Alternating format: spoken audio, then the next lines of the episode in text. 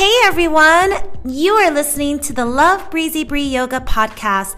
This is the weekly yoga Q&A. To ask a question, visit my website lovebreezybreeyoga.com, shoot me an email, find me on Instagram at yoga podcast or other social media outlets, Twitter, Facebook, all of that. It's either Love Breezy Bree or Breezy Bree.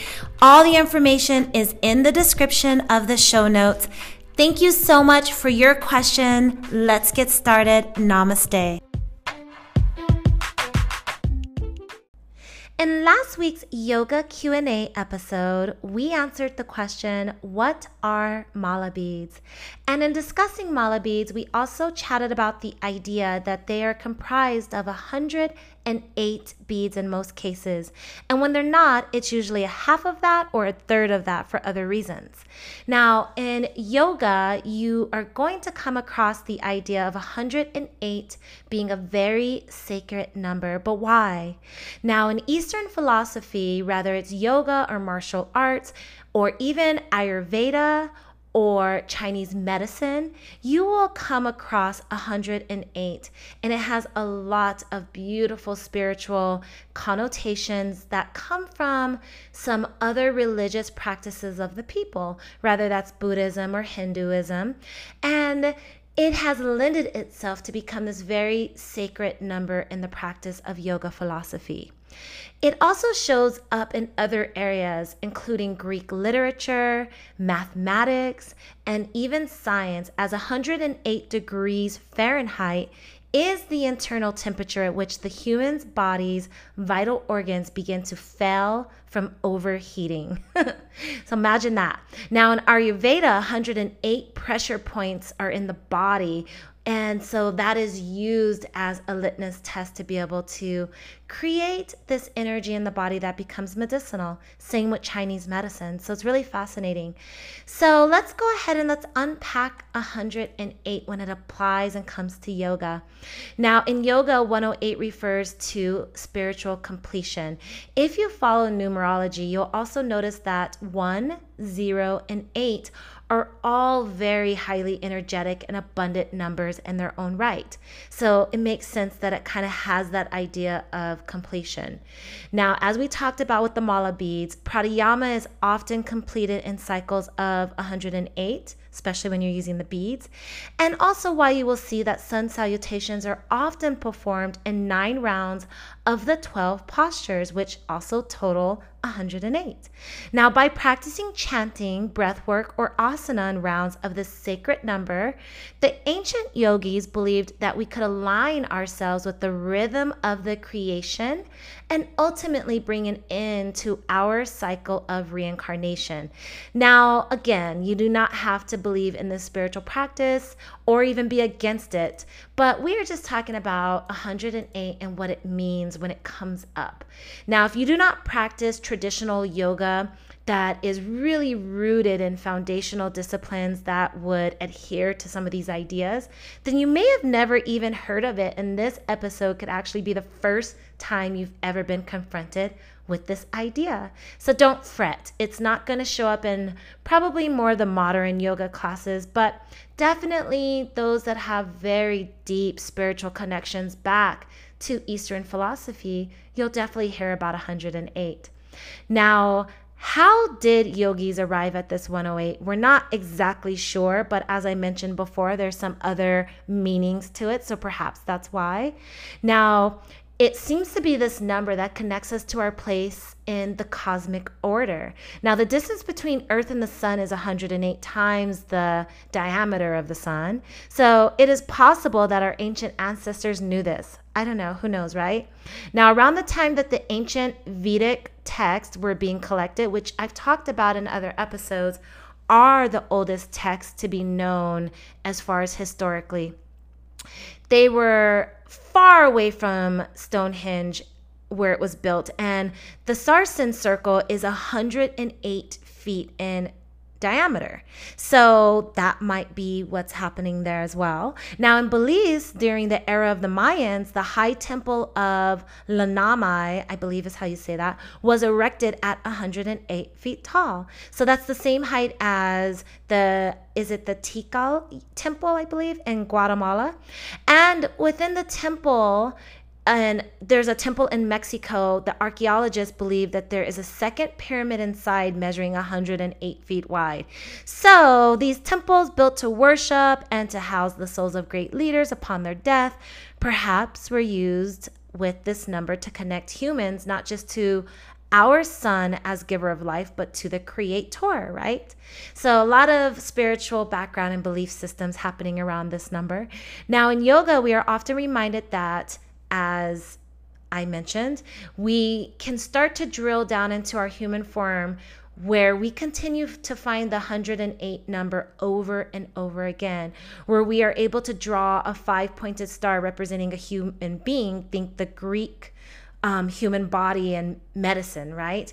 And we are able to draw that five pointed star inside a circle, which is considered a planet, and we could find 108 degrees staring back at us from every angle. So think about that Greek connection there. Now, deeper into the whole microcosm of the human being, it is said that there are 108 energy lines, or in yoga, we call those nadis, and they're converging to form the heart chakra.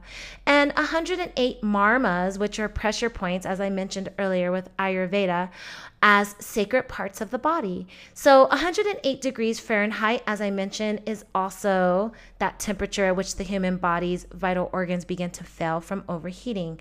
So here we go. Now, in astrology, our connection with destiny, 108 also appears frequently. The Earth, for example, is said to have an astrological cycle of 2,160 years, which is 20 times 108.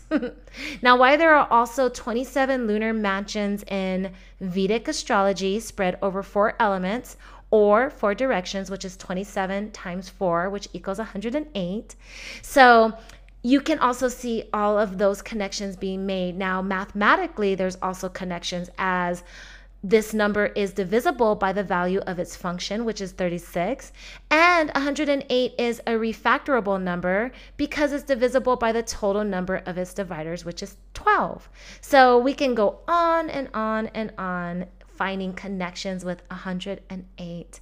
So throughout spiritual teachings beyond the traditional yogic texts, we are definitely reminded of this number and search for liberation. Hindu deities have 108 names, and India is said to have 108 sacred sites. There are other yoga, or excuse me, other um, Eastern religions and philosophies that also believe in these ideas as well. In China, some forms of Tai Chi have 108 moves, while in Tibetan um, Buddhism, there are 108 delusions. Now, many Buddhist temples have 108 steps, representing the 108 steps to enlightenment. And in Japan, at Zen Buddhist temples, a bell is actually chimed 108 times at the end of the year, closing a cycle to serve as a reminder of the 108 earthly temptations a person must overcome to achieve nirvana. So, like the mantra Om, 108 seems to have an essence that connects us to the whole be it used to guide sun salutations, to tally up the number of chants to the divine, to count the steps leading up to a temple, or to measure the structures built for the heavens. It serves a reminder of the wonder and interconnectedness of the universe. Now, will we ever understand the deeper meaning of 108? Mm, maybe not. There have been Greek mathematicians who offers us a clue with, and there's one in particular where he said, Mathematics will reveal its secrets only to those who approach it with pure love. So I guess if you're a mathematician and happen to practice yoga, maybe you'll really be able to help with the idea of what 108 can truly represent. But for the rest of us, let's just trust and have faith in the idea that it is vibrating us on a higher level. And just like in last week's episode where we discussed the mala beads and how to utilize them.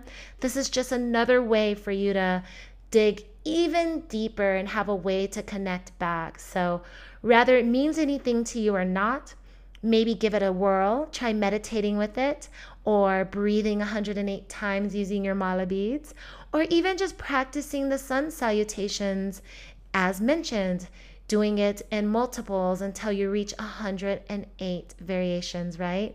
You will see that, especially at New Year, Ashtanga. Um, studios actually have these, and they call them shalas, but have these beautiful 108 salute, sun salutation practices to ring in the new year. So maybe you'll catch something like that and you'll think back to this idea and concept of the episode and want to partake. So hopefully, this gave us a little bit of insight, whether it makes sense or not. That's okay. It's just nice to understand a little bit more than we did before. Thank you so much for listening. Go in peace times 108. Namaste.